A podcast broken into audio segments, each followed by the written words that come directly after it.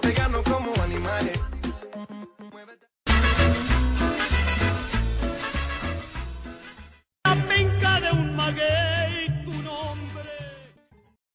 No importa en qué género estén grabados tus recuerdos, aquí siempre hay un espacio para ellos, porque estamos conectando.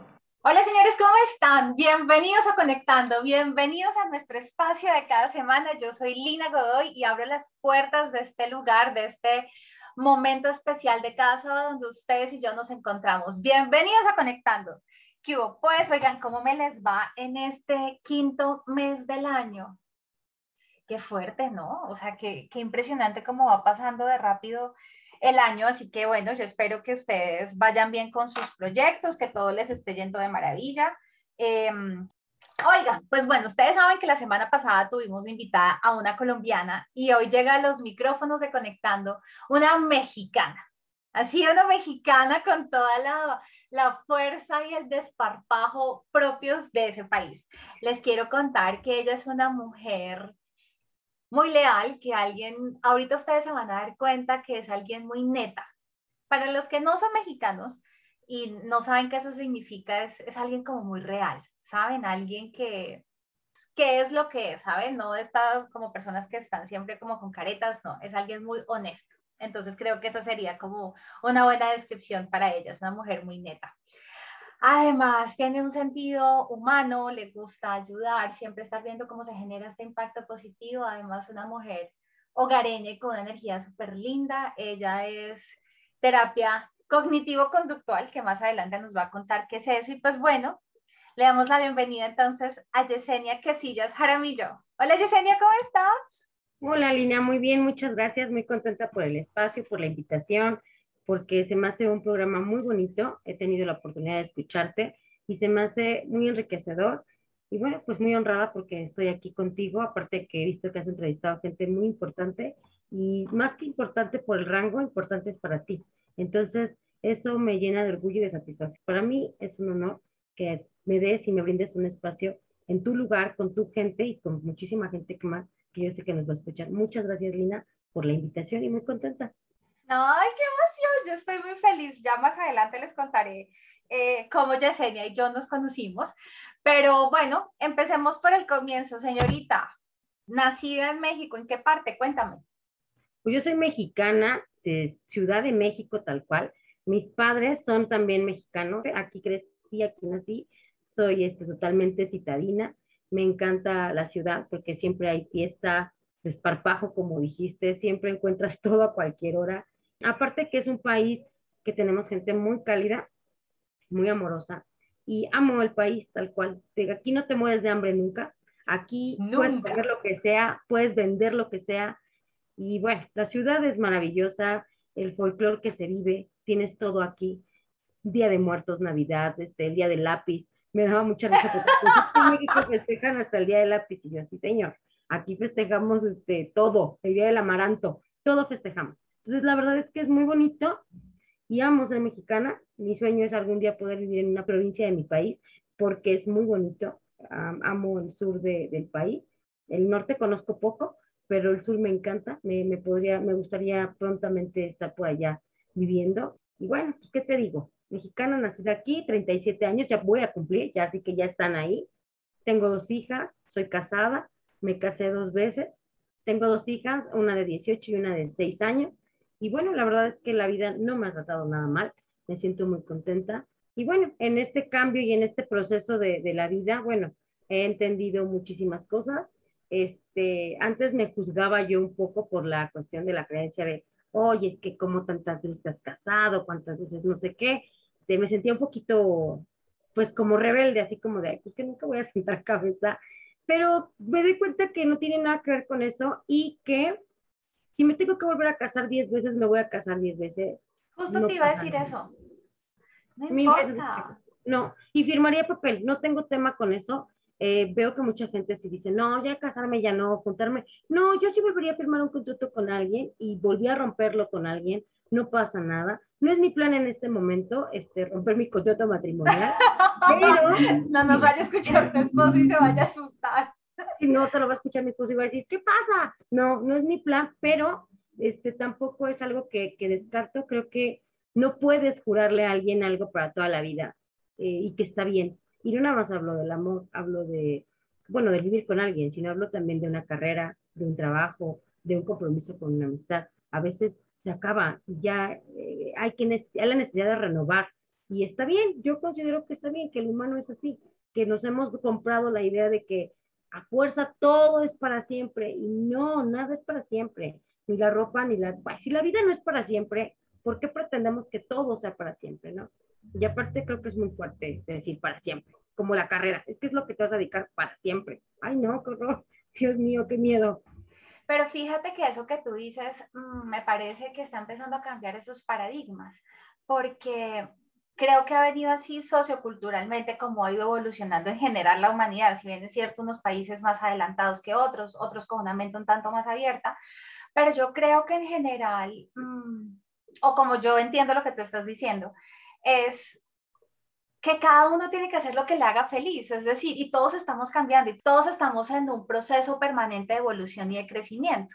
Entonces, sí, ok, hoy me encanta pintar, pero resulta que ese ciclo ya se acabó y pasado mañana me gusta irme a pintar casas y luego después me va a gustar ir a conducir un camión, yo qué sé, lo que sea. Simplemente es la evolución de cada cual. Entonces, a mí sí me parece muy valiente el que las personas digan, ok, sí, ya antes me gustaba ser doctora y ahora me gustaría ser abogado. ¿Por qué no? Sí, sí requiere valor, sí requiere valor. Yo es que de valor.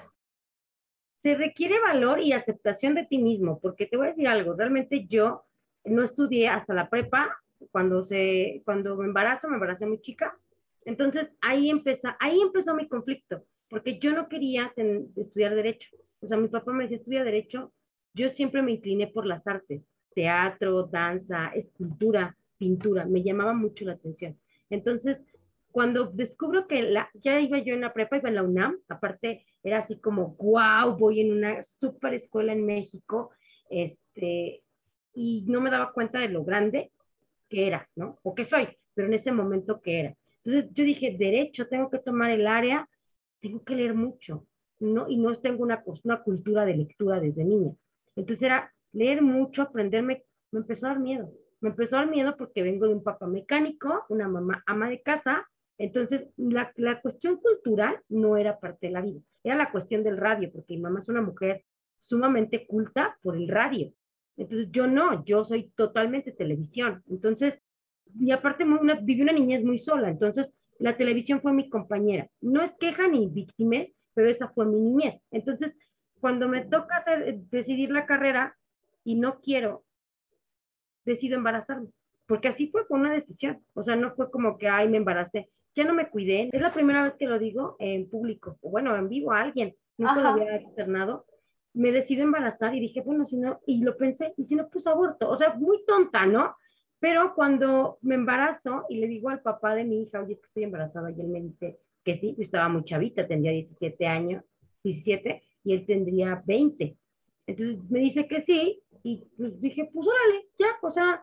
Solucionado el problema, no tengo, que, leer. estudiar. Claro, no tengo que estudiar porque aparte era buena alumna, buena. O sea, no era, ay, la destacada de dieces y mención honorífica, pero en familia somos cuatro hermanos y la única que estudiaba y que llegó hasta la prepa y a la UNAM y era así como, como la esperanza de la familia, era yo, pero con derecho. O sea, imposible que yo estudiara eh, danza, o ¿cómo crees? O sea, si mi familia era de mucha lana y, y, negocios y cosas así, entonces no, y no digo mi papá, o sea, mi familia nuclear, la familia de mi papá era de mucha lana y entonces era como estudiar algo que te deje, algo que te deje. Y esta presión de estudiar algo que te deje me mató, porque dije, no, no sé si me va a dejar estudiar danza o estudiar escultura o pintura, porque de niña me visualizaba pintando, era, era, mi sueño tener un caballete y, y, estar ahí pintando, me sentía Da Vinci, ¿no? Y, y, pues ver que eso no, no era lo que mi papá quería. Y te voy a decir algo, este, mi papá decía algo que, que recuerdo muy bien y digo, ¿qué razón tenía mi padre? Decía esto, que mi, mi abuelo era panadero y le fue súper bien en la vida, ¿no? Entonces, mi abuelo le decía a mi papá, estudia o quieres ser un pendejo como yo. Y mi papá le decía, claro, pues si te va tan bien, quiero ser un pendejo como tú. Y mi papá me decía, ¿quieres ser un pendejo como yo? Y yo pues, o sea, dije, obvio, si mi papá se lo dijo a su, a su abuelo, lo que quisieron decirme era, güey, tuve que chingarle el doble para tener esto. Pero mi papá, por ejemplo, era su hobby ser mecánico. O sea, la diferencia entre mi abuelo y mi papá es que mi papá amaba ser mecánico. Entonces le fue muy bien en la vida. Y era el mejor mecánico. Y hizo, hizo su sueño. Su sueño era tener su taller y su casa. Entonces tenía el taller y la casa. Entonces era, ya no trabajaba y era jubilado y le escuchabas en la madrugada así sus taconcitos de sus zapatos, y tic, tic, tic, tic, tic, tic. Y yo decía, ¿qué onda con este cuate? Y salías tú así, ¿qué pedo, papá? Es que el carro. Y yo, pero yo no, ay, ahorita yo lo arreglo. O sea, ya era como algo que a él le encantaba. Y él lo decía, es mi hobby, esto no es un trabajo para mí. Y se le notaba, lo disfrutaba, o sea, creo que eso es lo que yo debía haber aprendido y no tenerle miedo al éxito, dirían por acá, ¿no? Entonces, eso fue lo que pasó. Tengo a mi hija y cuando me caso y veo que se me acabó la vida a los 18, ah, no, no tengo a mi hija, perdí el primer bebé. Entonces, ya casada, ya este, con un mes de matrimonio, este, con casa montada, y pues que siempre perdí al bebé de casi cinco meses, entonces pues fue un shock muy fuerte. Y aparte fue en un cumpleaños, ¿no? Entonces así como de impacto más grande de mi vida, creo que fue la pérdida más grande que tuve que afrontar y este, mm, pues me dolió mucho porque no pude externar ese dolor, porque era como, ahora cómo me pongo a llorar, mi papá estaba muy enfermo, pero sí tenía yo ese miedo de, no manches, no le pude dar un nieto a mi papá, porque él estaba muy contento. Entonces, me quedé con eso, pero no se me quita la idea de embarazarme. O sea, fue así como tengo que embarazarme porque yo perdí un bebé y no. Me vuelvo a embarazar tengo a mi hija, bueno, me embarazo y me dicen que está muerta. Y dije, no, pues ya, o sea, nunca tendré. Ya sabes, drama total, mi mamá llorando, y yo no puede ser. Hasta que, ¿sabes qué? Llegué al ultrasonido y me dijeron, muy chistoso, Lina, porque el cabello del chico del ultrasonido, unos chinos increíbles, que no me dejaban ver el ultrasonido. Entonces yo entré sola, como buena orgullosa, soberbia, dije, entro sola, no quiero más lástima de nadie. Entonces entro y me dice el chico, no, me cuenta un montón de cosas del bebé y yo así de, ¿está vivo? Y él volteó a verme así como, pues sí, que no ves que se mueve su corazón y yo no, es que tu cabello no me deja ver. Perdón. Y entonces ya empiezo a ver al camaroncito, pa, pa, pa. Y dije, no manches. Entonces ahí dije, qué bien, me fui en shock, no entendía, estaba muy joven, tenía 18, 17 años todavía. Entonces seguía en mi, en mi trip ahí como loca. Por fin nace mi hija y me doy cuenta que ahí se me acabó la vida, o sea, eso me iba a dedicar toda la vida. Entonces, ahí entendí que quería estudiar, pero no sabía qué, porque seguía este chip de no puedes estudiar algo que no te deje, y menos si tienes una hija, o sea, y aparte esta creencia de mi familia de ya tienes una hija, dedícate a ella, o sea, no es momento de estudiar, o sea, tú decidiste y cásate para toda la vida, y dije, no, no, no, ni para toda la vida quiero estar casada, ni quiero ser mamá a tiempo completo, y en eso se muere mi papá. Entonces, ni pude ser mamá a tiempo completo, ni esposa a tiempo completo, y fue como agarra las riendas de la vida de los demás también, no nada más la tuya, porque ya no hay un gran proveedor, y no nada más de dinero, emocional, este, físico, terrenal, era, era, mi papá era de esos árboles enormes en los que tú te recargabas y la sombra te llegaba hasta China, o sea, tú no tenías que hacer nada, él lo hacía todo. Entonces, ahora te toca te hacer todo. Entonces, ahí me cambió el chip, ahí este, dejé de estudiar otra vez, volví a estudiar, estudié mil cosas, Lina, mil cosas, o sea, creo que este, puedo poner un negocio de todo, oficios, dejé carreras a la mitad, idiomas a la mitad, otras sí las terminé, este, hasta que por fin dije, voy a estudiar una carrera técnica, este, ok, la voy a estudiar, la terminé, me di cuenta que tampoco era lo que quería, o sea, ya iba yo a meter mis papeles para terminar algo en cuestiones de licenciatura de administración y dije, no, esto no es lo que yo quiero tampoco, no. Entonces, por fin llegó un amigo a, la, a mi vida y me dijo, estoy este, en una escuela que están dando terapia cognitivo-conductual, como ves, están dando la certificación como tal. Dije, órale, va. Dije, pero, o sea, voy a poder trabajar como psicóloga. Dice, sí, si quieres hacer un diplomado, ya es aparte.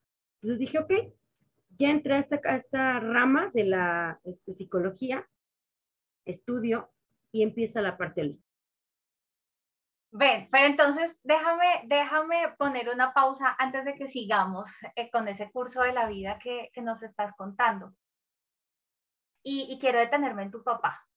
Entonces, ese, ese árbol protector, ese hombre que, que hacía su trabajo con amor, que no era trabajo, que era ese hobby porque él lo hacía desde la pasión que tenía por dentro porque le encantaba.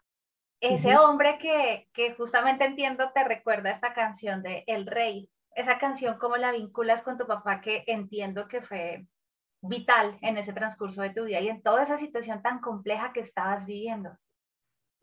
Este, ah, ya voy a llorar. Fíjate que a él le gustaba mucho Vicente Fernández y le gustaba mucho la música, este, el mariachi, el folclore y demás, ¿no? Le encantaba mucho escuchar a, Vicente y él menciona, cantaba mucho esa canción porque él venía como de una historia de mucha carencia y entonces se volvieron ricos en su casa de repente y de repente la situación se torna una competencia entre hermanos y nos alejamos. O sea, yo me acuerdo que mi niña siempre fue muy lejos de su familia y era como la familia de mucho dinero y la familia de mi mamá de muy, muy pobres, ¿no? Entonces era como el extremo total. Mi papá era la parte media. Entonces, cuando él se enferma, él se enferma cuando yo tengo nueve años, en un cumpleaños, justamente yo y mis cumpleaños este, del terror, entonces, este, me, él llega diciendo que se, se va a morir, que le queda muy poquito tiempo de vida. De novela, ¿eh? Y yo así chiquita jugando, y yo así de mi pastel, o sea, me vale padre si te vas a morir. claro, porque con la, con la inocencia de un niño entiende que lo importante es su pastel. Era el pastel. Entonces él subió, mi mamá estaba lavando en la parte de arriba y mi, mamá bajó corriendo y fueron a aguantarme a casa de una tía y ellos se fueron. Para mí fue muy triste porque fue el primer como golpe así de, ¿por qué me dejan mis papás aquí? me dejan con mi hermano que es menor, que no escucha, es sordo, entonces, ese mismo día cumpleaños un primo y él estaban festejando, un primo mucho más grande. Me acuerdo que había pozole y que había fiesta en el, en, el cumpleaños y nadie me dijo felicidades. O sea, nadie tomó esa atención ese minuto que sí necesitaba, ¿sabes? O sea, sí fue así como, nadie me va a felicitar. O sea, no está mi papá, no está nadie, en serio nadie. Y aparte contén a tu hermano, porque tu hermano está pues acostumbrado y apegado a ti y eres su intérprete tiempo completo y entonces, oye, ¿por qué no hay cumpleaños y por qué? Entonces yo así de, no, tranquilo, no pasa nada, ¿no? Cuando mi papá, cuando él decide de, externarnos que está mal de un riñón, que hay que modializarlo, pues empieza a ir a la ruina, porque él no tenía seguro social, era un hombre que era emprendedor y pues tenía mucho dinero, pero pues se lo acabó. La atención particular es costosa. Él tenía aquí su máquina para hemodializarse y era una maquinota con muchos así, mil, mil focos, y era impresionante estarlo viendo, cómo le ponían mangueras y veías la sangre, cómo se la, se la filtraban, era muy impresionante. Y me, me obligaban a ser su enfermera. O sea, me acuerdo que su enfermera me decía, no, pícalo, inyectalo, y tú. Y era así como de, qué miedo, porque si algún día no estoy, entonces tú, y yo, ay, no, qué, muy, muy fuerte. Qué responsabilidad tan fuerte, una responsabilidad muy grande en tus manos mucho, porque aparte mi mamá bien miedosa. Y entonces yo bien chica, tendría ya como unos, pues, de los 9 a los 10 años, me aventé todo ese año viendo cómo dos o tres veces a la semana lo, lo hemodializaban.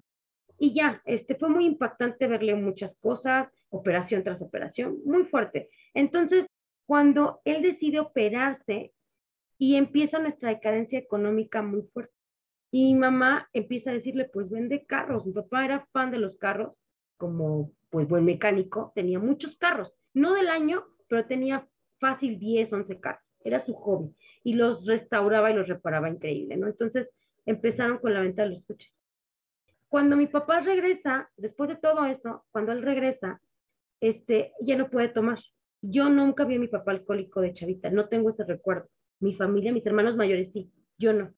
Cuando él tomaba para mí era fiesta, o sea, tomó muy pocas veces después de que él se operó el trasplante salió súper bien, fue un sobreviviente porque nada era compatible más que la sangre y otra cosa, tenían que ser tres. Y entonces él cantaba mucho de yo soy el rey y sigo con dinero y sin dinero. Y yo vi que la parte económica le pegó como no te imaginas. O sea, al decir, ya no tengo dinero, ya no soy tan joven, porque en ese tiempo él tenía 49 años. Entonces, estaba joven. Sí, pero yo creo que al decir, ya no tengo, ya no puedo trabajar porque no puedo cargar ya no puedo hacerme cargo de mi taller, ya perdí todo, ya no tengo dinero, y la Navidad fue austerísima. Entonces, él cantaba mucho esta canción cuando le encantaba Vicente en todas las canciones, pero esa canción era como un, no tengo dinero y sigo aquí, no sé cómo chingado, pero aparte era ególatra. Él decía que él le pidió a la Virgen 10 años de vida porque sus hijos eran pequeños y que él no iba a la iglesia porque él tenía trato directo y entonces él era un chingón y entonces con dinero y sin dinero él era un rey. Hago siempre lo que quiero. Entonces, y sí, tenía dieta, tenía esto. La dieta se la pasó por el arco del triunfo, tomaba, o sea, no era alcohólico, ya así de cada rato, ¿no? Pero sí tomaba, comía barbacoa, birria, Coca-Cola, ah, la coca, ¿cómo se la? Y yo decía, papá, o sea, tiene solo un riñón y no es tu... Y él decía, de vivir 15 años sin comer lo que quiero y sin vivir, a vivir 10, prefiero vivir más. Los mismos Lina que vivió, no vivió más tiempo. Llegaron los 10 años y el día que cumplió años, cumplió 59 años, él me dijo, si llego a los 60, traigo mariachis, tambora, quién sabe qué tanto quería traer. Y yo me acuerdo que dije, me dije, cállate, porque eres bien hocicón y cuando pase, no vas a traer nada y me vas a mandar al diablo. No, vas a ver que, pero me voy a morir antes. Y yo dije, está loco. Yo, ay, sí, ajá. Y me dijo, yo ya le pedí 10 años a la Virgen, no puedo pedirle más, ya se van a cumplir. Y yo le dije, ay, pídele otros 10, pues total, si te dio 10. Y volteó muy serio, no, yo pedí 10 y tengo que cumplir mi palabra. Ya estás grande. Yo tenía 19 años. Le dije, no estoy grande, estoy muy chica. Y a pocos meses antes se le murió su papá. Entonces, él yo vi que cayó en una depresión profunda. Nunca había visto a mi papá yo así, jamás. No salió en cuatro días, no se bañó, o sea, lo vi muy raro. Y me acuerdo que yo estaba embarazada y le dije, oye, papá, este, ¿qué onda? O sea, ya sal de aquí, ya. Y me dijo, cuando se muera tu papá, vas a entenderme. Y yo entre mí dije, hierba mala nunca muere, o sea, va y falta mucho. No falta nada, Lina. De eso a, a que él se muriera, yo creo que pasaron cuatro meses justo nace mi hija y me dijo, va a alumbrar mis últimos días. Y yo dije, Ay, este güey, yo soy su drama. El día que mi hija cumple tres meses de nacida, él se muere y fue así como de, no, o sea, todo lo que me dijo fue así como predicción de la vida. Me dijo, solo 10 años, nomás, él se muere en octubre y pues él se operó la primera vez en noviembre, diciembre. Y él decía, los 10 años se están cumpliendo, ya no puedo pedir más ya estás grande. O sea, se cuenta que nos preparó así como de tú ya estás grande, tu hermano ya está grande. Y efectivamente se murió. Entonces, es una, me costó mucho trabajo escoger la canción porque te digo que le gustaban muchas. Le gustaba mucho Javier Solís, este, Sombras nada más, híjoles. De hecho, eso te iba a pedir, pero dije, no, algo que a mí me, me hace remembranza un cabrón, eh, o así que como dice el cochilo, un vato de ley, era mi papá. O sea, dije, claro, es la del rey y es, es un, para mí es un gran exponente de mi vida. Este, me ha marcado mucho en la vida realmente. Y me ha dolido mucho estar sola y sin él, ¿no? Entonces es, es alguien que me marcó para ser lo que hoy soy. Y creo que entender qué es ser un rey no es la cuestión económica de dónde te va a llevar, sino que hagas lo que quieres realmente. Eso es ser un rey. Eso es lo que entendí y aprendí de él. Por eso es que la canción, por eso de ahí viene toda la historia, es por la canción. ¿Cómo se llamaba tu papá? Agustín. Pues mira, después de toda la historia y de entender esa historia familiar, de dónde venía tu papá, de el abuelo trabajador del cual tú vienes, de ese papá que disfrutaba su trabajo, de un hombre de palabra, porque Mm. luego de escuchar lo que tú me dices, yo puedo leer entre líneas la importancia que tenía la palabra para tu papá. O sea, él había dicho algo y lo tenía que cumplir. Así digamos, no le encantara el resultado final, pero él tenía que cumplir su palabra, entonces eso habla muy bien de él. Em, y también un hombre dentro de todo, el, ese, ese hombre amoroso que estaba para su familia, para sus hijos, para dar, entiendo, por lo que veo, era un hombre, un hombre generoso y ese, ese soporte y esa, como esa, esa cobertura que él daba. Pues, ¿qué te parece si con esta canción del señor Vicente Fernández, con el rey, porque ese que con dinero y sin dinero hago siempre lo que quiero y mi palabra es la ley. Mira lo que decía esa canción, mi palabra es la ley. Y era lo que estaba pasando, él decretaba algo y así era. Entonces, pues, señor Agustín, con esta canción le rendimos homenaje allá en el cielo, en ese momento donde usted esté. Disfrutes esa canción que, que le hace con muchísimo cariño su hija ese homenaje por ese hombre y ese papá ejemplar que fue. Entonces vamos a escuchar a Vicente Fernández en esta canción ranchera tradicional mexicana compuesta por José Alfredo Jiménez, que es otro mexicano, así que no hay otra manera de empezar este programa de mexicanos. Entonces vamos a escuchar esa canción, El Rey de Vicente Fernández.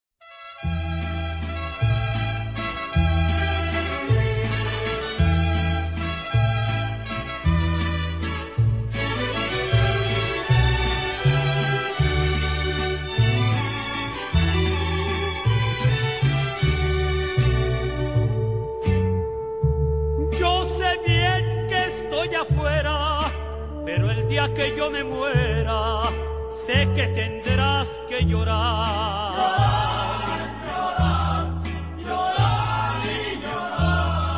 Dirás que no me quisiste, pero vas a estar muy triste y así te me vas a quedar.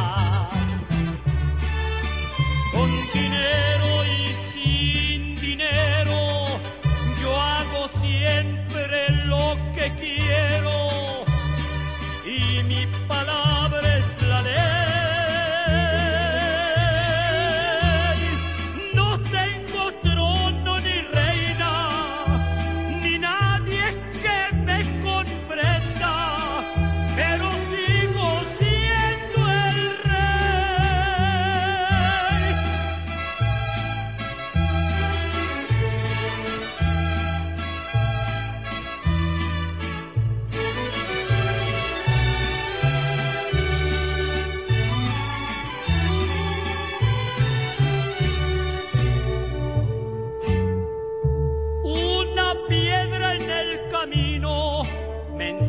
que mi destino era rodar y rodar. rodar, rodar y rodar. También me dijo un arriero que no hay que llegar primero, pero hay que saber llegar con dinero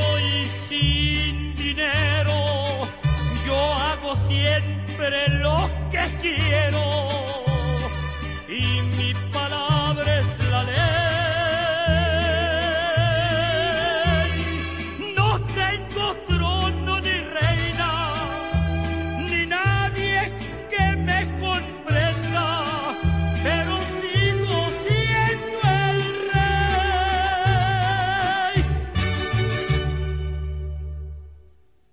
bueno, acá seguimos con Yesenia. Yesenia, te quiero dar las gracias por haber sido, no sé, tan generosa y contarnos esa, esa parte tan tuya de tu familia, de, de tu linaje, para hacernos entender un poco en todo ese, en todo ese escenario, en toda esa panorámica que estaba pasando cuando llegó Amanda a tu vida, que es tu primera hija.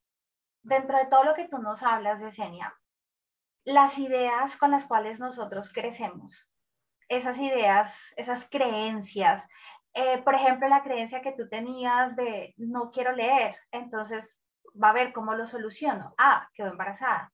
¿Sabes? O sea, simplemente es el, la falta de, de recibir educación que nos enseñe y que nos abra un poquito más el mundo, que la vida no es en blanco y negro, que las, si te metes en una carrera no tiene que ser solamente eso, que si amas hoy a una persona no significa que tenga que ser así, que si te gusta el pozole hoy no significa que toda la vida te tenga que gustar. Alguna vez he leído una frase muy bonita que decía, no somos árboles, no somos estáticos, no estamos pegados a la tierra, nos podemos mover, podemos crecer, podemos evolucionar. Eh, si te gusta el pelo rojo, lo puedes tener hoy rojo, mañana verde, mañana amarillo. No somos un árbol, ¿no? Entonces, ¿sabes que me gustaría mucho saber de más de Amanda? ¿Cómo es ella? ¿Cómo fue ese?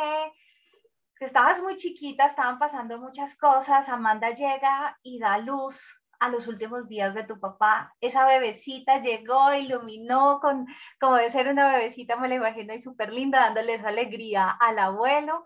Le dio esos, esa, pero mira qué lindo esos primeros meses, el significado que tienen. Llegó a dar luz, ¿sabes? Son, son preciosos. ¿Tú cómo viviste todo ese proceso de, de ser mamá tan joven, de, de, llegar a Amanda? ¿Qué sentiste cuando la viste? Fue bien raro porque, bueno, primero pues fue un capricho, ¿no? De, de ya no tengo uno, ahora sustituyo con otro, como si fueran este, piezas de ajedrez o como si fueran perritos. Ay, se me murió uno, voy a comprarme otro.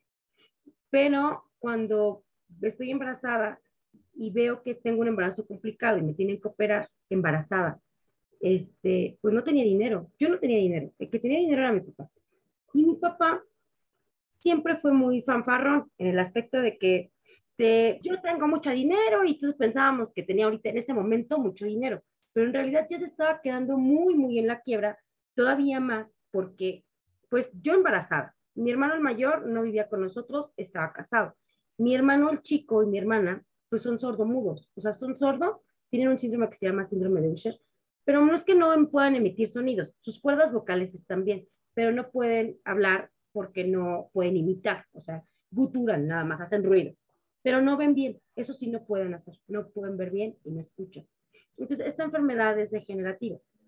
Entonces, bueno, esto era como, pues complicado porque había que mantener una hermana mayor, un hermano, y aparte la hija salió con su chistecito, ¿no? Entonces era como, y aparte el mantenerse, eh, casa, carro, eh, hospital, enfermedad, porque él seguía enfermo, a pesar de, compraba un medicamento, un medicamento carísimo para poder tener el, el riñón, para poder este, retenerlo.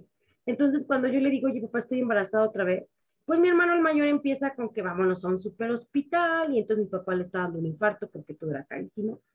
Y hasta que llega un ángel, una amiga de mi mamá, que mi papá odiaba, por cierto, pero ella como fue un ángel en mi vida, este, era muy joven, era muy joven para ser amiga de mi mamá, voy a ser su hija.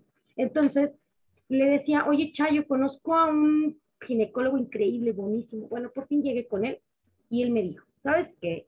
Sí te tenemos que operar, pero los costos fueron era particular, increíblemente bajos, Nina. O sea, si me cobraban 40, él me cobró como 4.500 pesos mexicanos. Es una cosa bárbara. Sí, una cosa por la pura operación de, del ser O sea, lo mínimo, mínimo, mínimo. O sea, casi, casi que costos fue lo que te contó, lo que te cobró. Y me dijo él, no te preocupes, súper lindo. Mira, mi embarazo fue de mucho amor.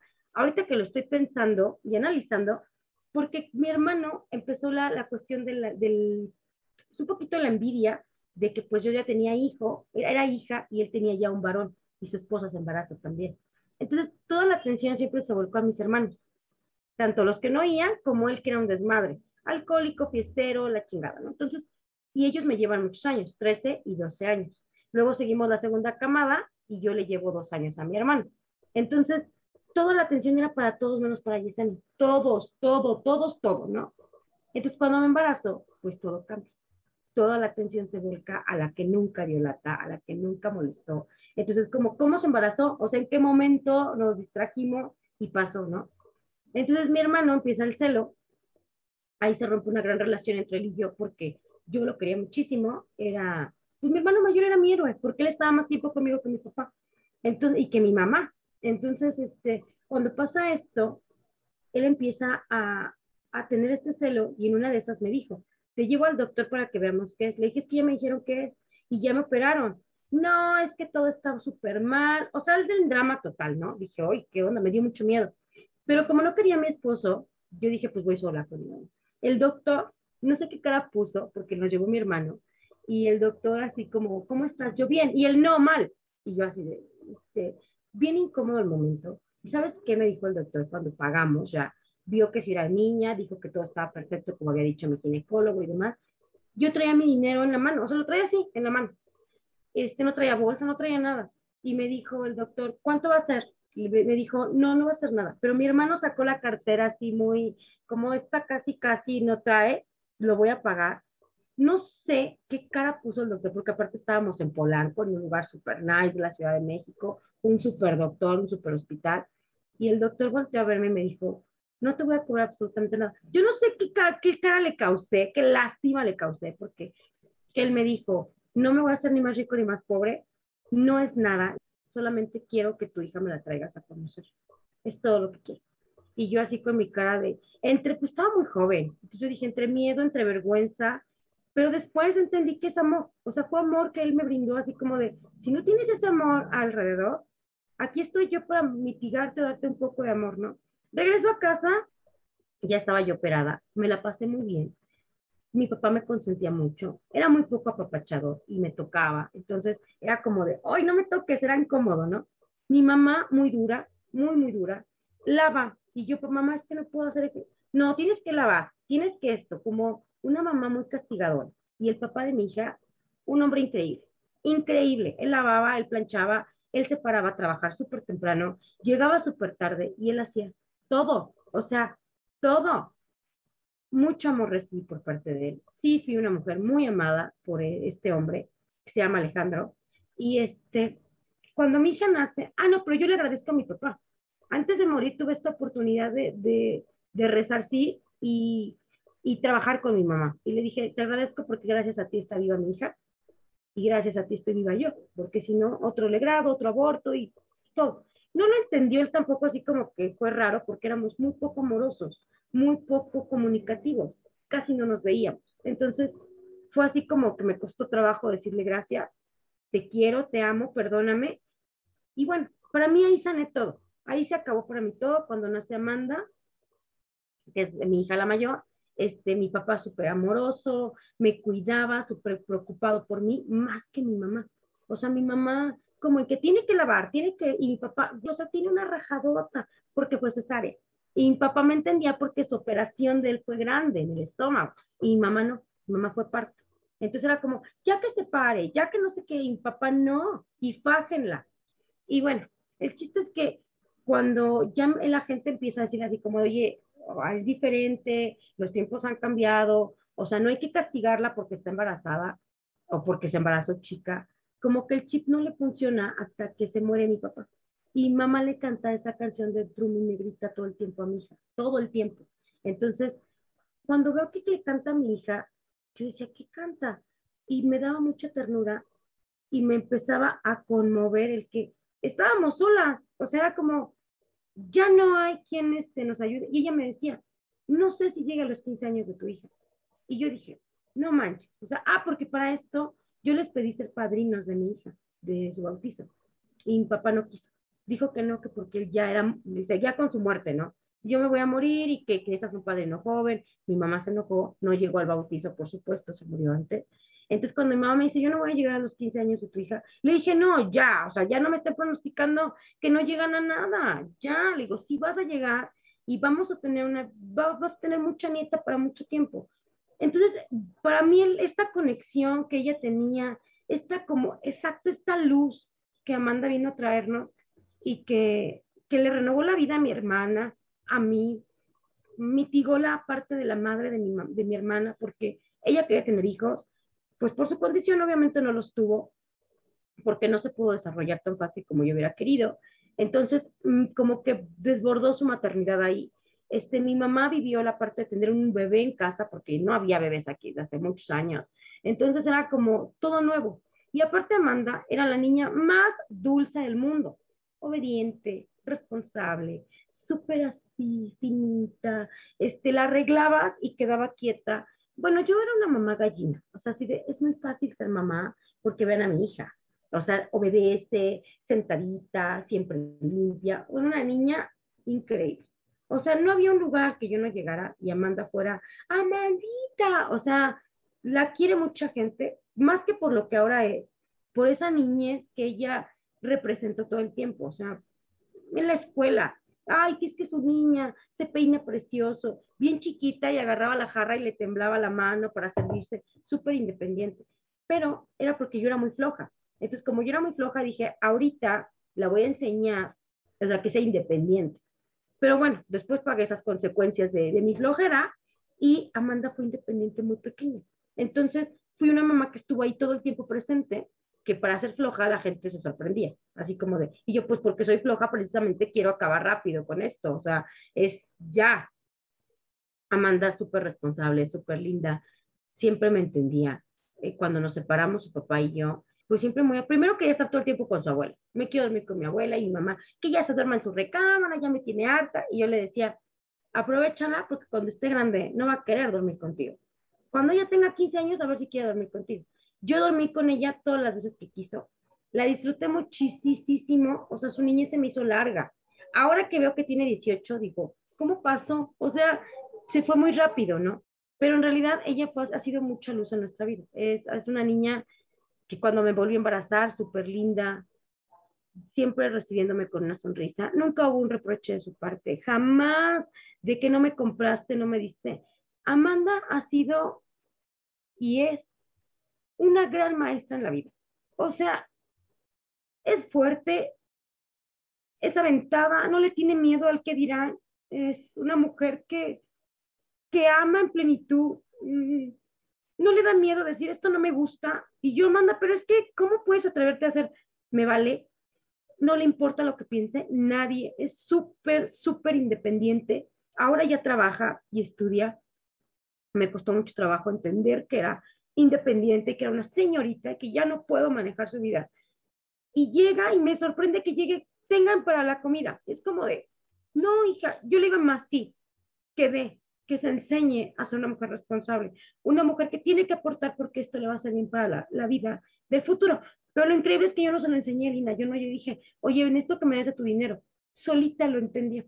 Y te das cuenta que haces un buen trabajo, que ha visto del ejemplo de qué es trabajar y que no tienes que sufrir para trabajar y que todo cuesta económicamente hablando, pero que te lo mereces y que para eso estás trabajando, porque vives en un plano físico y obviamente, ¿por qué no comprarte lo que quieres? ¿Por qué no disfrutar de lo que la vida terrenal tiene para ti, aparte del espiritual y la conciencia y demás, ¿no?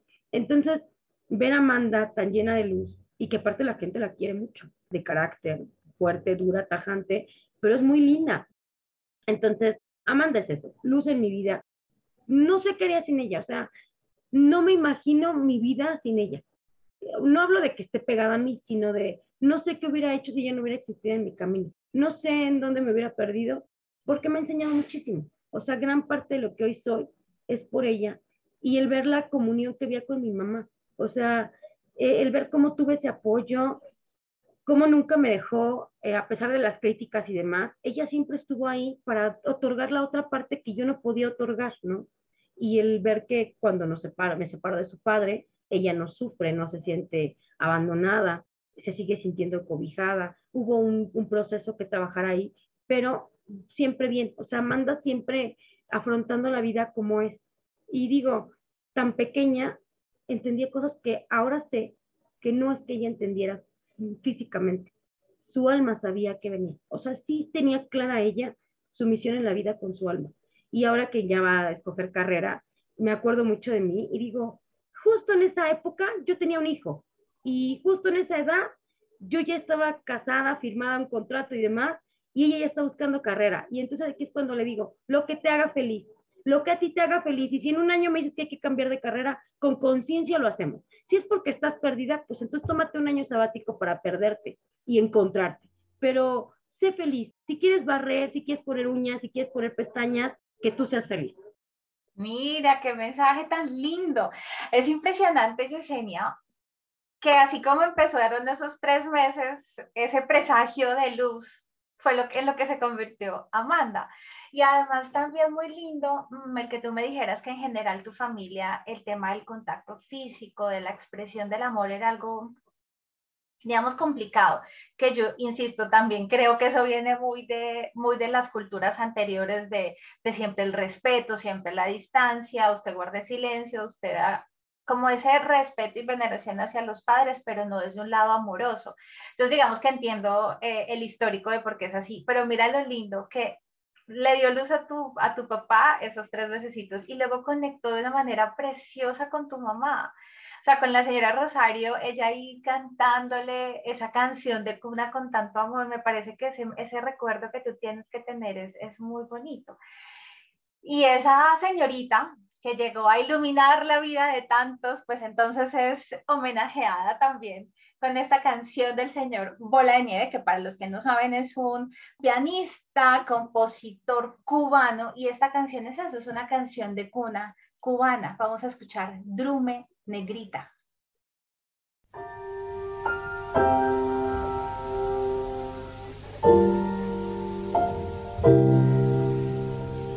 Mamá la negrita, se le salen los pies la cunita y la negra me sé. Ya no sabe qué hacer. Tu drume negrita, que yo va a comprar nueva cunita, que va a tener que va a tener cascabel. Si tu drumi yo te traigo un mamey muy colorado. Y si no drumi yo te traigo un babalao que da pau pau. Tu drume negrita que yo va a comprar nueva cunita que va a tener capité que va a tener cascabel.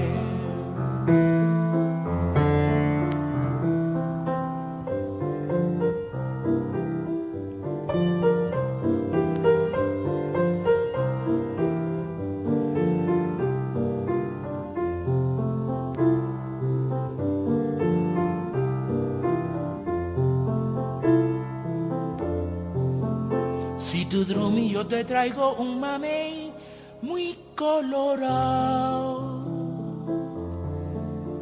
Y si no drumi yo te traigo un babalao que da pau pau. Tu drume negrita que yo va a comprar nueva curita que va a tener capité que va a tener cascabel, que va a tener cascabel.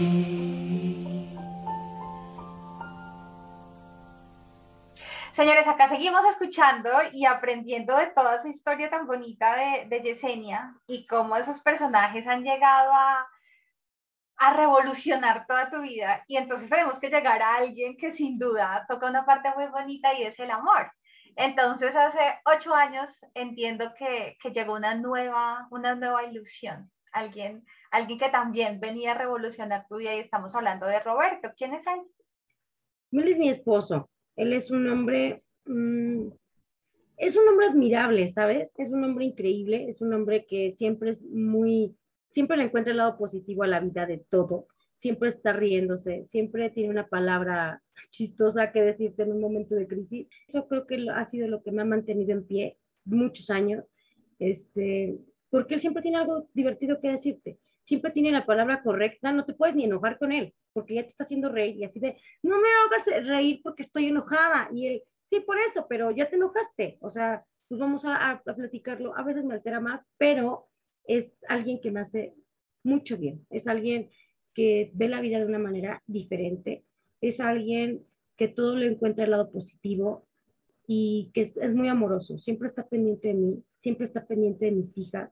Para él las dos son sus hijas, las dos le dicen papá. Este, Amanda siempre, mi papá, mi papá. Este, y ya incluso la gente le dice, es que viene a ver a tu papá. Ah, sí, la gente le ha dicho, es que él no es tu papá. No, sí es mi papá. Así como no sé lo que tú digas, pero para mí es mi papá. Amoroso con mis hermanos, siempre me entendió. Tuve esa fortuna, Lina. Las parejas que tuve, eh, matrimonio o no, siempre entendieron la parte de mis hermanos, que es muy importante para mí, porque pues de alguna manera dependen en cierta parte de, la comunicación a través de mí. Entonces, uf, es el que él lo entendiera también y que él quisiera compartir su vida a pesar de que es, un, es complicado, es increíble porque siempre está ahí para mí. Este, se lleva muy bien con mi hermana, mi hermana casi no ve y siempre la está vacilando. Ella no lo escucha, pero lo estamos oyendo, que ella está cotorreando, que él solito está contestándose y alegando con ella y entonces todos nos empezamos a reír. Entonces, ya lo vemos de otra manera, ¿no? Y ella siente, o sea, se le acerca, lo abraza. Cuando fue el temblor del 2017, yo no estaba, pero me dio mucha risa porque llegan por mí y mi hermana atrás en el coche, así como de estos perritos en la ventana, así como miedoso. Y cuando los veo llegar solitos, me dio mucha ternura, porque dije, él la sacó de la casa para irse con, por mí, para no dejarla sola. Entonces, cuando yo me acerco y le digo, ¿cómo estás? Ella me dijo, bien, Pepe subió por mí, me sacó y vi, yo la vi como, como cómoda, como cobijada, exacto. Entonces dije, qué padre. Obviamente no quiero que sea su papá, ¿no? Pero el saber que también tu familia se siente cómoda y quieren a la persona que tú amas es, es increíble, ¿no? Claro, eso es otro, es otro rollo el entender que te aman completamente. Sí, porque ah, para muchos podría ser, ah, Claro, eh, porque es una situación compleja, pero simplemente te amo con todo lo que eres, con lo bonito y con lo complejo, con todo. Oye, entonces después de Roberto, ¿quién más llega a tu vida que tú dices, wow? Híjole, pues mira, llega Fara porque yo al poco tiempo de, de, de andar con él, me enamoro rapidísimo, rapidísimo, una cosa de ensueño. O sea, yo lo amé con todo lo que fue aparte te voy a decir algo, Lina, cambió mi vida porque yo era una mujer infiel, yo era una mujer este, que tú, tenía relaciones muy largas, pero era muy infiel. Entonces, cuando llega Pepe a mi vida, fue, ok, o sea, voy a terminar lo que tengo con dos personas, y él lo sabe, porque en este medio de, de lo, lo, holístico y demás, comprendes que la verdad es lo más importante. Entonces, cuando yo decido empezar a andar con él, pues primero empezamos en el desmadre y yo le dije, sabes que no estoy preparada para darte una relación porque yo dije, si voy a terminar lo que ya tengo, es porque yo ya voy a, a, sentar cabeza, porque es nuevo para mí. O sea, este cuate es todo lo, lo diferente a lo que yo conozco. Entonces me di yo esa oportunidad. Me enamoro como loca, me fui como gorda en tobogán, y entonces al poco tiempo me embarazé. O sea, no fue algo que yo planeara como tal, pero dije, yo siempre, ya estoy como mi papá decretando. Y decía, si a los 30 años no me embarazo, yo me opero porque ya no hay, ya no tengo por qué tener más hijos, ya. Yo conozco a Pepe cuando tengo 29 y a los 30, antes de los 30 yo me embarazo. Entonces, y poder de la palabra, Yesenia. sí, y entonces yo le dije, me sorprendió mucho porque la que me acompañó el ultrasonido para saber si está embarazada fue Amanda. Entonces, cuando Amanda eh, me acompaña, yo digo, ok, este, pues, ¿qué onda, Amanda? ¿Cómo te sientes? Tenía 11 años. Y ella bien, bien, porque ella siempre quiso un hermanito. Entonces, Amanda contenta, le dije, espérame, no le puedo decir a mi mamá todavía, este, déjame hablar con Pepe. Sí, yo dije, lo voy a tener, o sea, no me importa, pero sí me importaba saber qué pensaba él, ¿no? Ah, bien, está bien. Y yo, ¿cómo que está bien? Sí, pues hay que avisarle a nuestras familias y ya. O sea, él así como, bueno, ya nos compramos chocolates, hay que les avisar. Y yo, muerta de miedo, porque dije, otra vez, tengo que enfrentar a mi mamá a mis 30 años con la misma historia. Entonces dije, no puede ser, ya no. Pues yo dije, a ver cómo lo toma. lo tomó muy en shock porque tenía muy poco tiempo con Pepe y era así como, ¿tuvo embarazada? O sea, ¿no te gusta tener hijos? No, querías tener hijos. Y yo, pues no, pero pues, ya estoy embarazada. O sea, como, no, pues muy, la vi muy contenta, así como, pues, no lo podía creer. De hecho, ella me veía embarazada y era así como, ¿cómo, cómo pasó, no? y yo casi, casi por el Espíritu Santo. Ay, es cierto.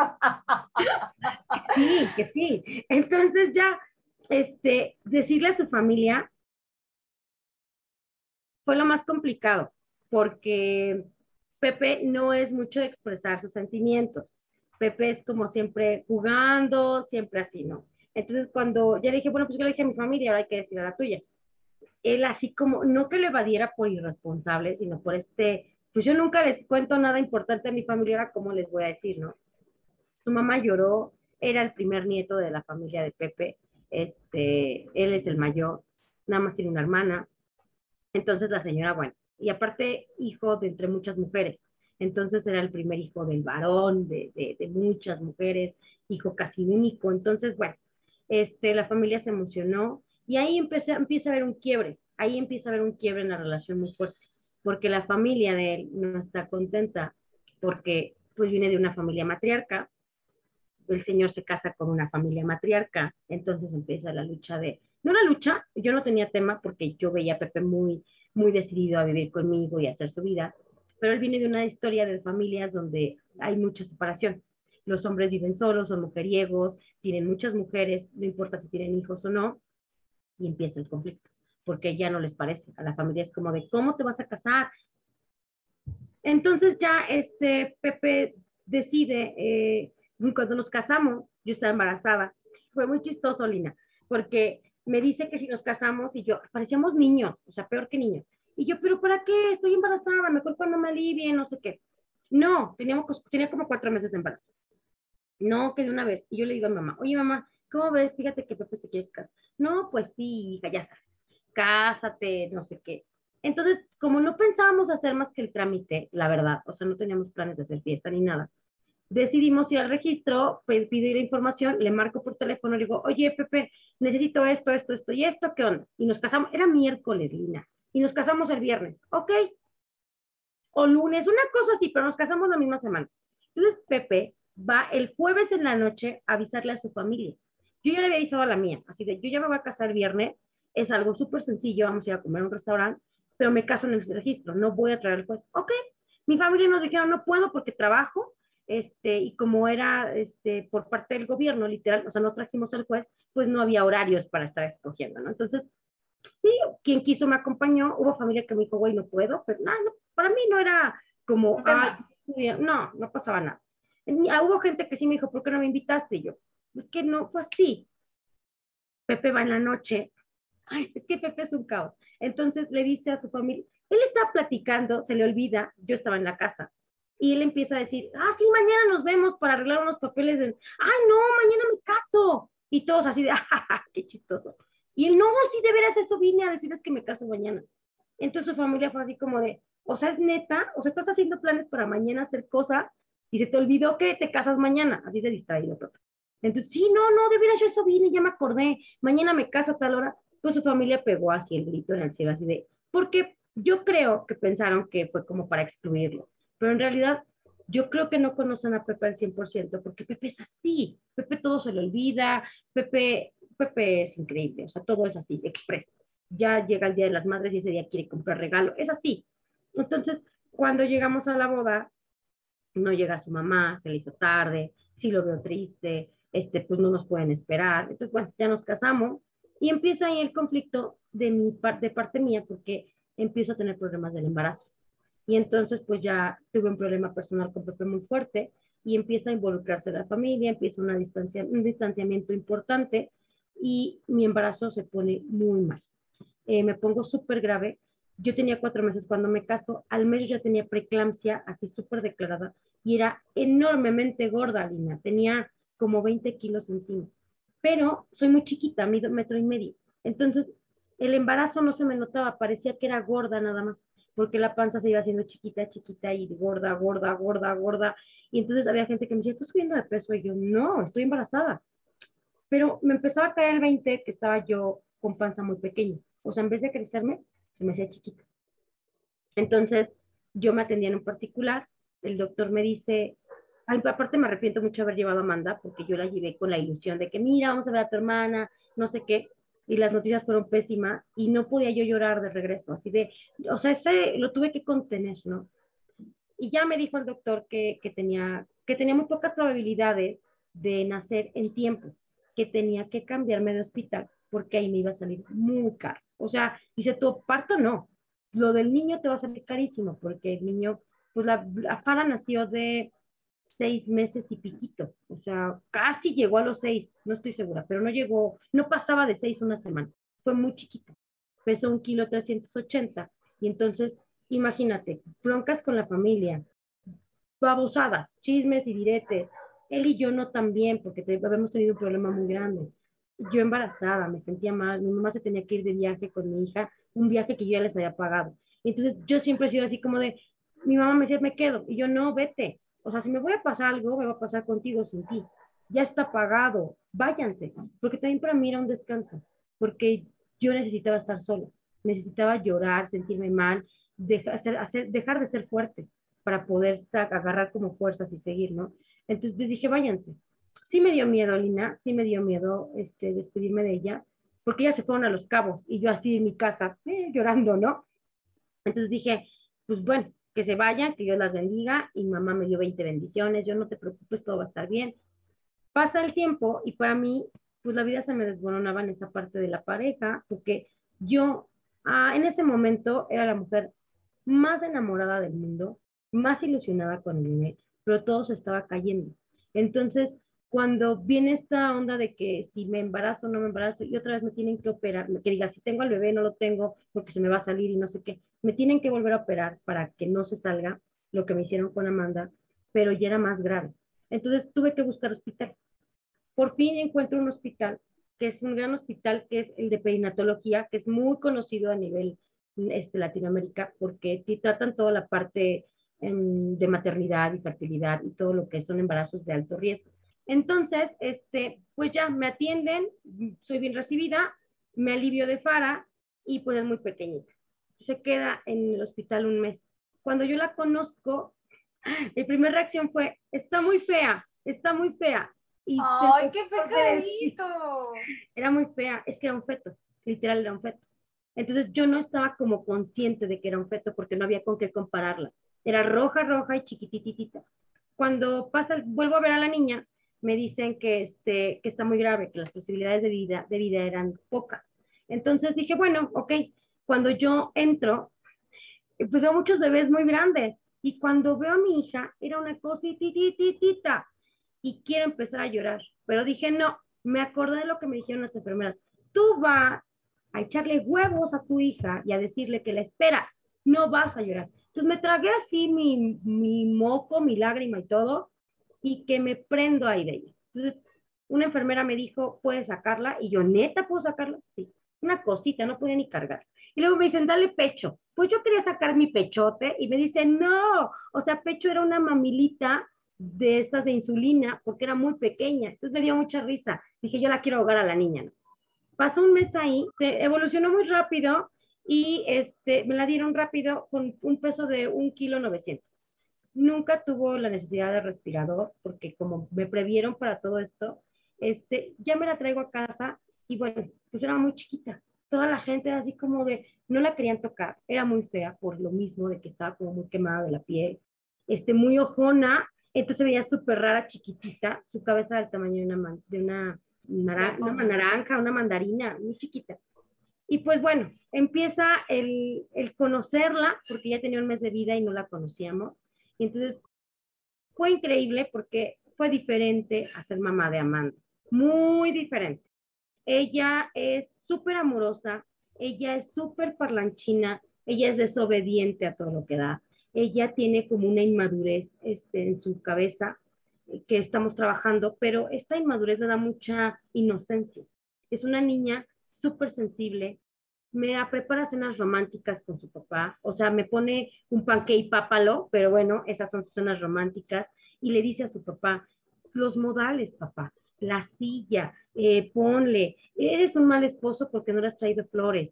Es una niña súper romántica, tierna, amorosa, te dice que está enamorada de ti. Estoy enamorada de ti, mamá.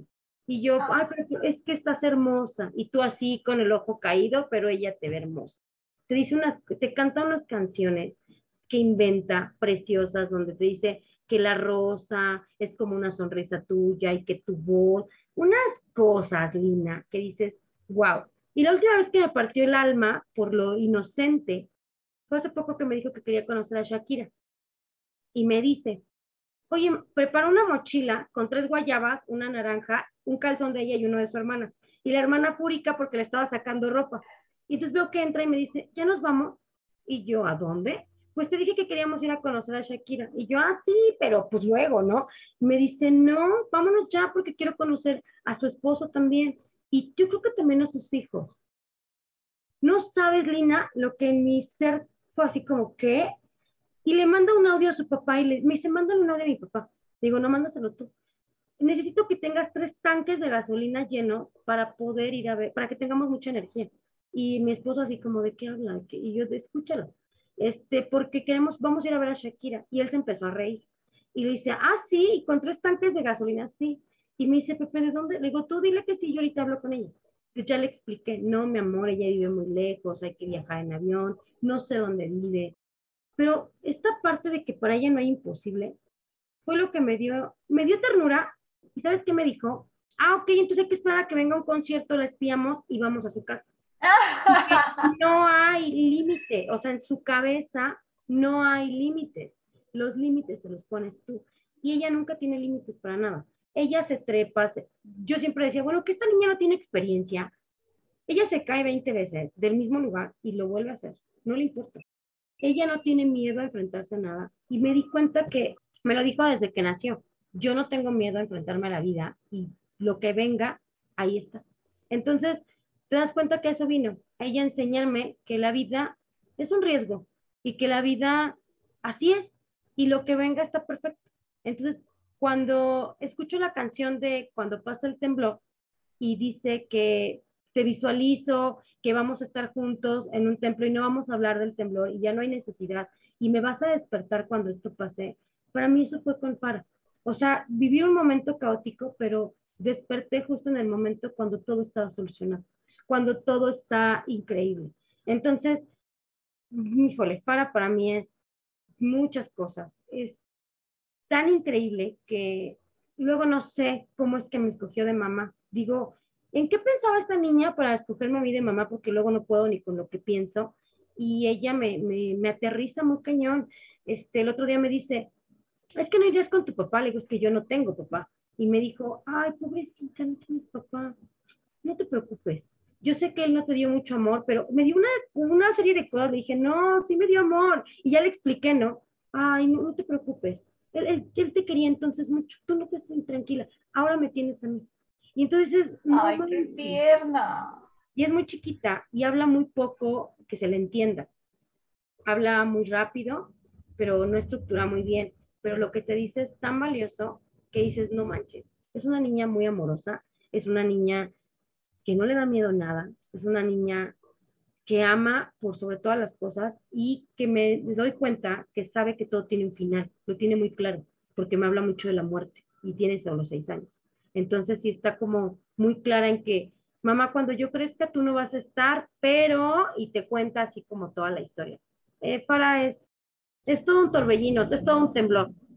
¡Ay, qué emoción! ¡Qué niña tan linda! Ojalá la pueda conocer la pueda conocer pronto. Y pues entonces ya, ya nos explicaste de dónde viene este cuando pasa el temblor de Soda Stereo. Vamos a escucharla.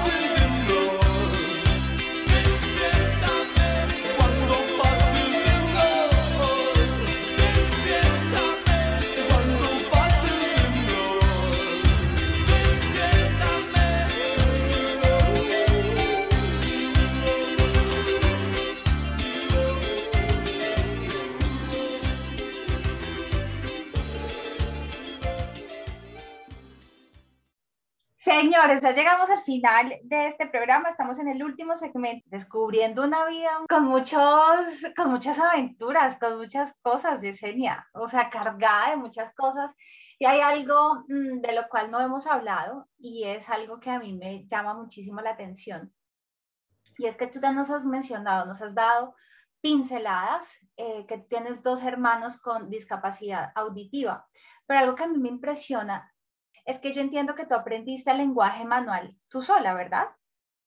Sí, de hecho, yo soy la menor de cuatro hermanos, bueno, no, la tercera de cuatro hermanos, perdón, y mis hermanos me llevan muchos años. Entonces, cuando mi mamá, primero aprendimos lenguaje lírico, aquí inventamos nuestro propio lenguaje. ¿Qué es un lenguaje lírico? Em, que fue así em, inventado, o sea, que lenguaje manual, pero inventado. Inventamos Ah, ok. ahí, hicimos hacer. Porque mi hermana me lleva 12 años. Entonces, inventamos nuestras propias señas. Después entraron a una escuela cuando yo tenía como unos 3 o 4 años y ya llegó un día mi mamá como, mira, me acuerdo mucho que la primera palabra que aprendí fue ratón, ¿no? Así de ratón y los colores y entonces yo ya estaba muy, muy familiarizada con algo de lo que habíamos inventado y para mí ya fue como hablar, hablar este, como lo hago. Entonces, eh, para mí ha sido muy sencillo eh, aprender, muy, muy sencillo. Es difícil llevarlo a la práctica, pero bueno, como, es como tu lengua, tu lengua madre. Para mí ha sido el lenguaje manual una lengua madre. Oye, ¿y qué mm, retos ha supuesto el ser esa persona que siempre está interpretando? Porque entiendo que ese es tu, digamos, tu rol dentro de la familia, el interpretar las necesidades de, tu, de, tu herma- de tus hermanos para la familia, ¿no? Sí, fíjate que me costó mucho trabajo de niña porque era muy rechazada por ser la oyente. Entonces de niña yo quería ser la que no oyera. Lloraba todo el día porque ya no quería escuchar, quería ser sordo. Entonces era como todo el mundo era de sordos y era como, ah, tú eres sorda. Si yo decía que sí, pues me hacían caso. Si decía que no, era como, "Ay, tú eres una invasora. Pero de- después de grande era muy normal, muy común y ya de adulto ha sido muy complicado esa parte de, de ser intérprete todo el tiempo, de, que alguien dependa todo el tiempo de ti. Es un tema bastante pesado, em, a veces a- agobiante, pero mm, me, sé, ahora sé que son grandes maestros de mi vida. Ahora sé que tenían que estar aquí por algo conmigo o que yo tenía que estar con algo por ellos, por, con ellos, porque ellos yo creo que ya tienen una historia más que trazada en otras vidas de su alma y yo solamente estoy como contribuyendo un poquito en esa parte de, del crecimiento personal de ellos, porque son, son diferentes, son muy diferentes. Una es una mujer, se llama Diana, él es hombre, es Enrique, y ella es sumamente independiente, a pesar de que casi no ve nada, ve muy poquitito, es una mujer súper valiosa, súper trabajadora, súper entrona, y es muy independiente. Ella no te causa ningún conflicto de nada. Y él es más flojo, él es como más... ah. Entonces te das cuenta que cada quien vive lo que quiere vivir como lo quiere vivir hasta dentro de esa condición. Entonces ha sido complicado, pero me he llevado muy buenas cosas porque creo que esto ha forjado mi carácter en muchas, muchas formas. Oye, Yesenia, y después de todo eso, de esos 30 y casi 7 años, próximamente en este mes vas a cumplir añitos, después de en estos 37 años, de todas esas experiencias que has vivido, de las situaciones en las que te has enfrentado, de los retos, de las cosas lindas que han llegado, ¿tú qué aprendizajes has hecho? O sea, ¿tú qué cosas dices, yo me rijo por esta idea, yo pienso que a mí me interesa tal cosa? Vamos a hacer como ese resumen, ¿sabes? De mira, a Yesenia ya me di cuenta que lo importante en la vida es esto, esto y esto. Mira, para mí lo más importante en la vida es perdonar. Eso es lo más importante. Yo muchos años he vivido con muchos rencores ajenos por lealtades familiares, porque el tío, porque el papá, porque el hermano, pero perdonar creo que es lo más importante. No siempre lo hago también, pero trato de, de, dar mi mejor esfuerzo. Lo más importante es disfrutar la vida. Trato de disfrutarlo hasta cuando me enojo. O sea, es como todo para mí es, es tratar de verle algo positivo me gusta mucho contribuir con las personas. Creo que si no me había dado cuenta antes fue porque estaba viendo otra cosa. Pero si mis hermanos llegaron a mi vida para que yo interpretara algo, creo que era mi misión de vida interpretar otras cosas. Porque un día en una canalización, porque yo estudié registros akáshicos, me, cuando me inicié como iniciadora de lectores de registros akáshicos, obviamente tienes un proceso y en una canalización me llegó esta información de, pero ¿qué dudas si toda la vida has hablado de lo que nunca has escuchado? Fue muy fuerte entender esa frase, porque yo nunca he escuchado la voz de mis hermanos, nunca. Y de niña me, me conflictó ver a mi hermano jugar con un teléfono. Entonces yo decía, ¿cómo juega con...? Y me decía, ¿cómo se escucha una voz? Interpretan una voz a un güey que no oye. Interpretan un sonido, una gota de agua. Y yo le decía, glu, glu, y lo dibujaba y decía, ¿qué madre es esto? No se entiende. ¿Y cómo escuchas un camión? ¿Y cómo escuchas como todos estos ruidos que escuchamos atrás? Él me decía, ¿cómo sabes que viene un camión? Y yo, pues es que hace run run, ¿no? Y no hace run run, hace otro ruido. Y él no lo entiende. Hasta la fecha me pregunta, no entiende cómo luego le digo, cállate porque es de noche y entonces oye mucho ruido. Y él, pero ¿por qué en el día no? Y es así como de, ay, ¿cómo le explico? Y cuando veo en esta canalización que es cierto que toda mi vida he hablado de lo que nunca he podido escuchar, ¿por qué demonios me daba miedo seguirlo haciendo desde otra perspectiva? Entonces ahí me di cuenta que no todo lo que brilla es oro y que no todo lo que ves y lo que oyes es real. Y entonces tienes que empezar a tener un criterio propio y comprender qué es para ti y qué no es para ti. Ha sido complicado este aprendizaje a lo largo de la vida porque me he golpeado muchas veces, pero creo que no quise darme cuenta. No quise darme cuenta que había algo más para mí y me enfoqué en lo que toda la vida quise creer, entre comillas, porque es más cómodo, ¿no? Entonces, mis intereses son eso, ser feliz, perdonar, disfrutar, dar lo mejor de mí cada momento. Y si lo mejor de mí es estar enojada, pues enójate bien, carajo, pero hazlo bien. O sea, no te quedes a medios chiles. Si vas a mentar a una madre, grítalo y grítalo bien. No te quedes ahí como que, ay, no, no, grítalo, que se sienta, que se vibre. Soy una mujer muy apasionada, soy una mujer que se, me considero una mujer muy leal. Hace muchos años yo peleaba eso, que la lealtad y la fidelidad era lo mismo. Ahora sé que no, que son cosas bien distintas y que creo que he sido muy afortunada. He tenido grandes maestros en la vida. Solo puedo decirte que ahora lo único que quiero es disfrutar, seguir aprendiendo y que los golpes, que no son golpes, que son enseñanzas de la vida, sean mucho más llevaderos para mí a través del comprender que ya no es todo malo, sino que todo lo que he vivido y lo que todo mundo vive es por alguna razón positiva. Y entonces empezar a darte cuenta de eso y empezar a ver a mis hermanos con otros ojos, a mi familia, a mi vida, a mi hija, a mi esposo, la familia de mi esposo, y empezarlos a ver desde otra perspectiva y perdonarte y perdonar a los demás, que en realidad perdonar a los demás es solamente darte ese permiso a ti de, de soltar gente que estás cargando y que no te hace para nada bien. Entonces, eso es lo que hoy quiero, vivir tranquila, sin título, sin etiqueta, que digan que porque ahora soy güera, pues no me importa, porque me maquillé, no me interesa, porque no me maquillo, tampoco me interesa. Antes me preocupaba mucho eso, las etiquetas, un título, un nombre. Ahora ya no. Ahora ya me doy cuenta que, que puedes llegar tan lejos como tú lo quieres. Y eso me ha hecho pues muy feliz, muy, muy feliz, porque ahora veo la vida desde otra perspectiva. Y no tengo más que agradecimiento para todas estas personas que han estado conmigo, desde ti hasta el señor de la basura, el que grita, el camionero, todos, porque sin ellos no, si ellos no estuvieran, todo sería diferente. Y no sé si sería mejor o peor, pero como está, está bien. Ay, Yesenia, tú, tú mencionas algo que me parece complicado a veces y es el perdonarte. Em, yo creo que a veces nos han enseñado eso, o sea, bueno, olvida tal vez la ofensa del tercero, eh, perdona, deja ir, suelta y demás.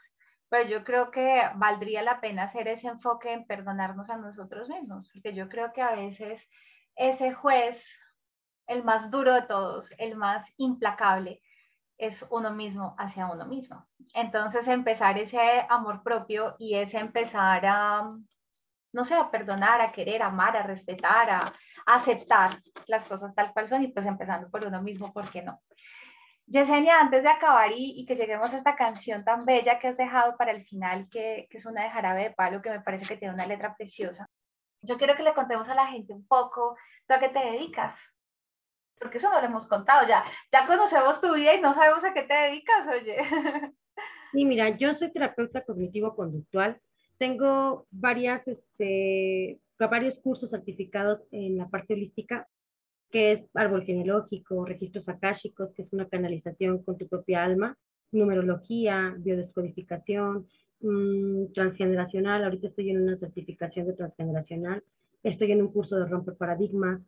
Este, bueno, yo doy sesiones de terapia integral tratando de trabajar lo que es la terapia cognitivo-conductual, que es hablar de la conducta, hablar de los pensamientos de las personas, cómo es tu forma de integrarte a la vida, a tu vida, de una manera racional o irracional. ¿Qué quiere decir? Que si te adaptas para continuar y eres adaptable o no te adaptas y nada más te vives quejándote.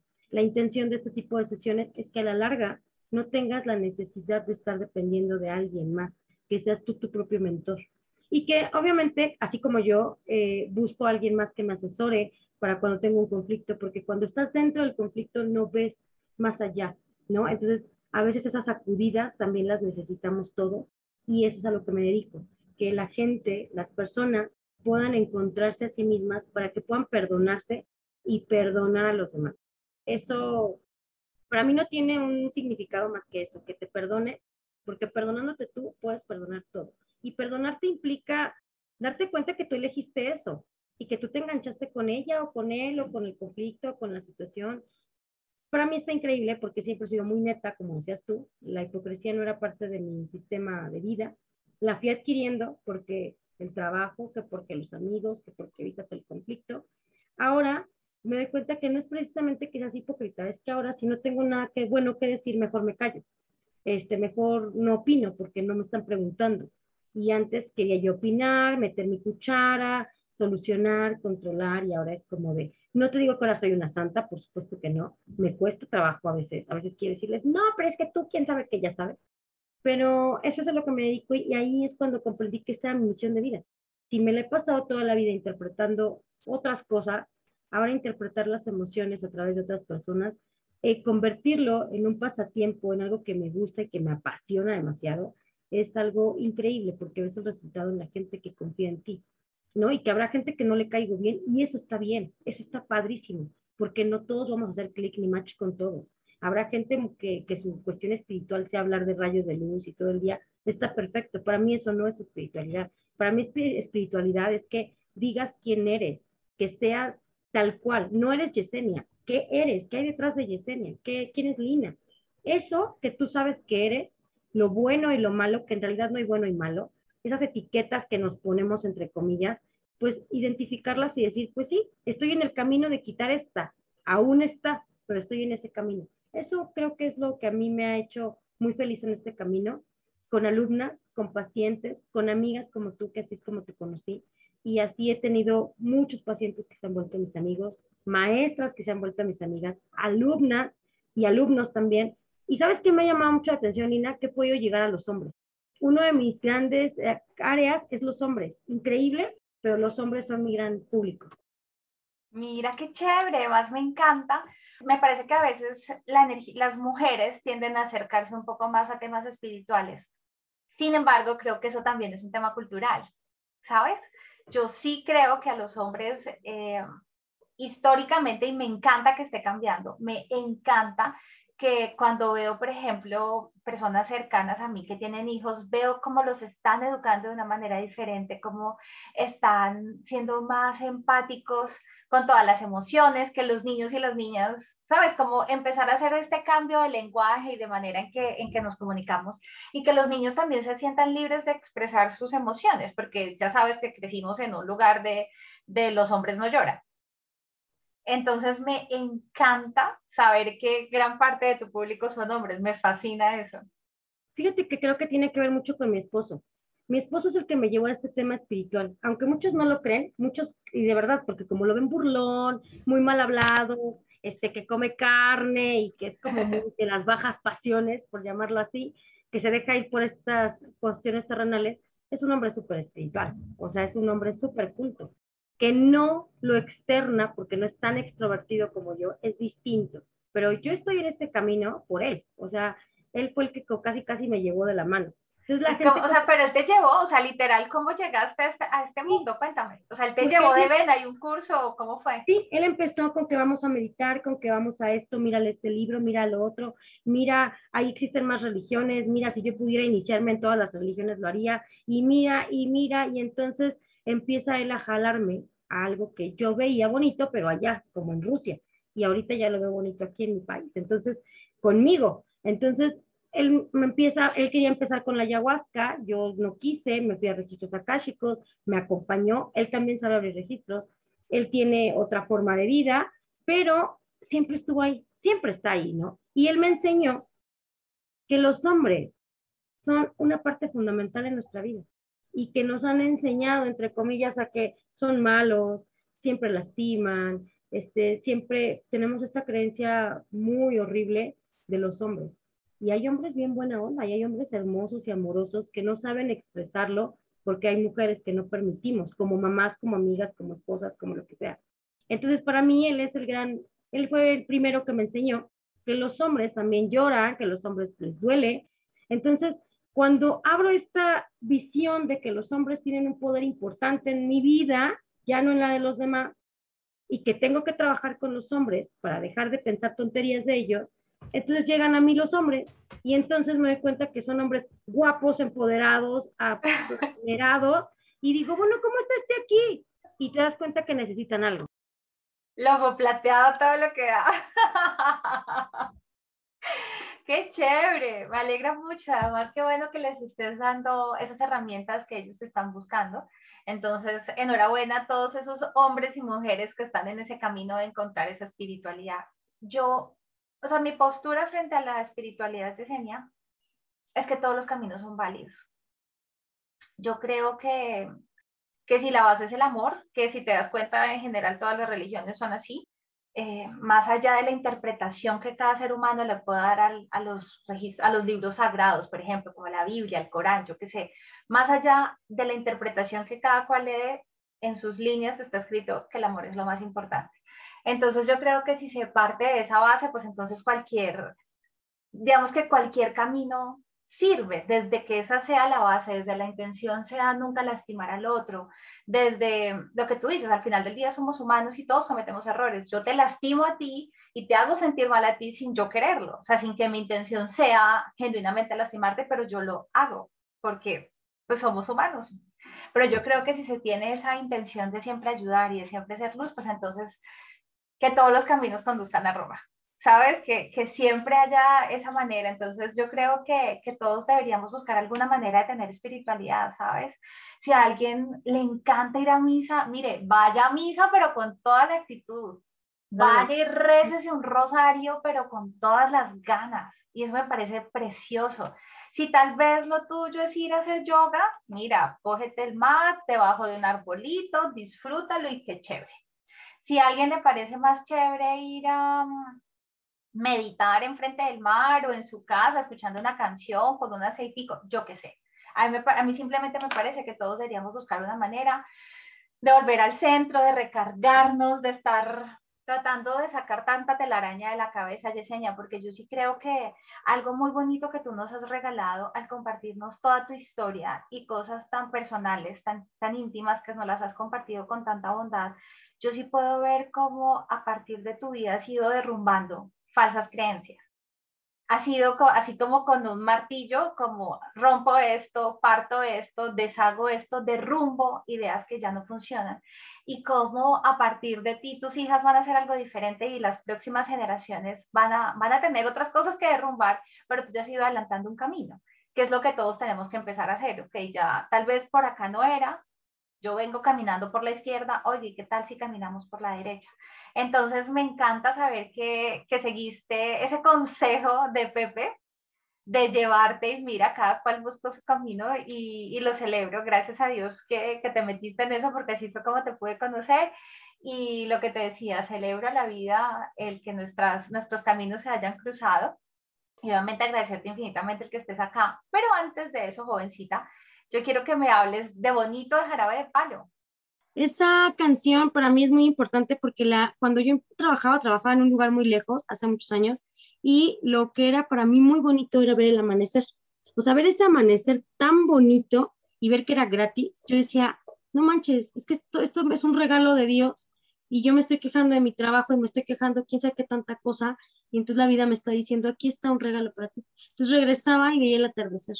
Y entonces a partir de ese momento, y desde siempre me gustó la canción, y cada vez que yo la escuchaba le encontraba una connotación más profunda, porque habla de la gente que está, la gente que no está, de que si suena el timbre, que si tu pana se encabrona por X, por Y, todo está bien, todo es bonito. Y sí es cierto, hay gente que se tiene que ir, hay cosas que se tienen que ir, hay gente que amas profundamente y también se tiene que ir porque se muere, porque tiene que cambiar de trabajo, porque lo que sea. Y la vida es así. Todos los, los sucesos, buenos o malos, también se tienen que ir. Y entonces ahí es cuando dices, claro que es bonito, porque si no hubiera pasado todo esto, tal vez no sería el gran ser humano que hoy me gusta ser y que espero el día de mañana ser todavía un ser humano mejor. Entonces, y no para los demás, para mí. Entonces, eso creo que la canción de Bonito te lo dice claramente.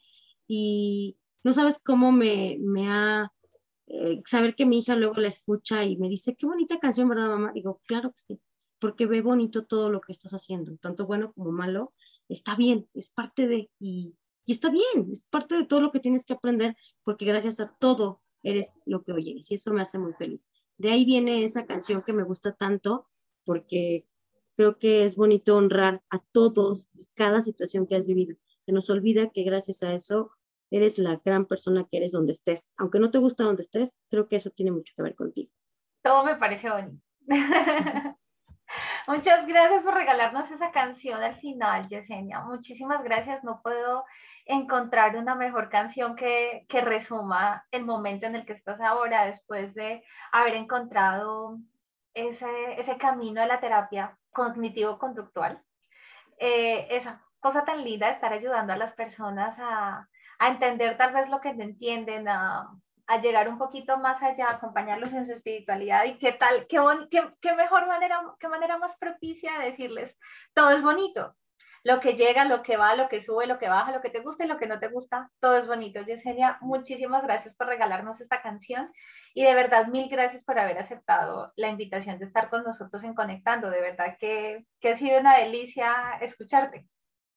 Muchas gracias, Lina. Al contrario, muchas gracias por esa oportunidad, por tu paciencia, por tu espera, por todo lo que ofreces. Eres un gran ser humano. No tengo más que agradecimiento para ti porque también el que me brindes un tiempo al escucharme, un tiempo de tu vida que es valiosa, es maravilloso. Entonces, muchas gracias, que Dios te bendiga, que la vida te siga dando muchos premios. Solamente abre los brazos, que es lo que necesitas, abrirlos para que los recibas. Muchísimas gracias. Lina voy a abrir los brazos grandote, grandote, grandote.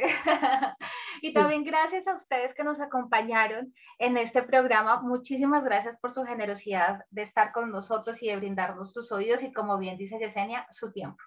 Así que bueno, señores, ¿qué les parece si entonces terminamos este programa escuchando esta canción del señor del grupo Jarabe de Palo? Esta canción fue lanzada por allá en el 2003 de un álbum que se llama Igual, Bonito. Entonces, nada, ¿qué les parece si entonces nos vamos a escucharla y nos vemos el próximo fin de semana para seguir conectando?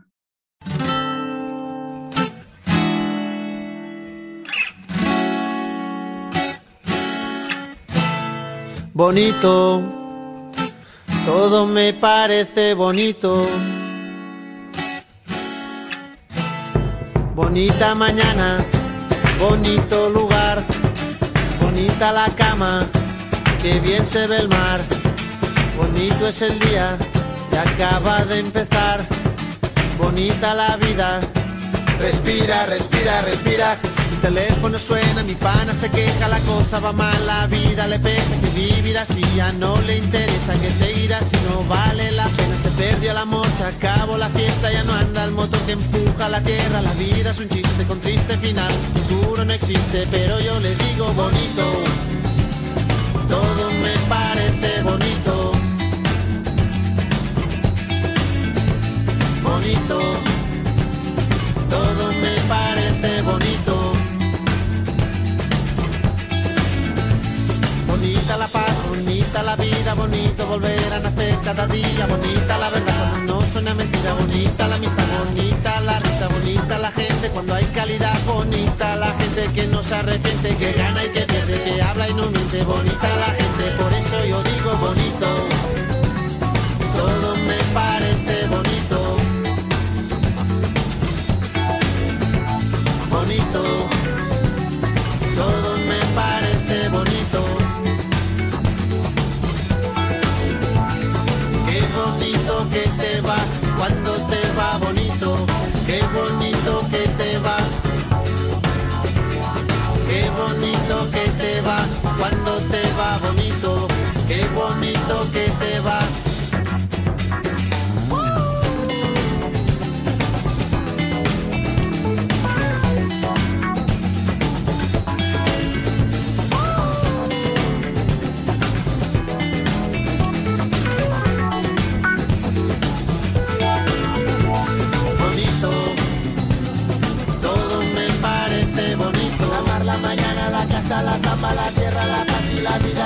Bonito. Todo me parece bonito. Tu cama, tu salsa, la mancha en la espalda, tu cara, tus ganas el fin de semana. Bonita la gente que viene y que va. Bonita la gente que no se detiene. Bonita la gente que no tiene edad, que escucha, que entiende, que tiene y que da. Bonito porte, bonito pero bonita la rumba, bonito José, bonita la brisa que no tiene brisa, bonito este día, respira, respira, bonita la gente cuando es de verdad, tiembla, que siente, que vive el presente, bonita la gente.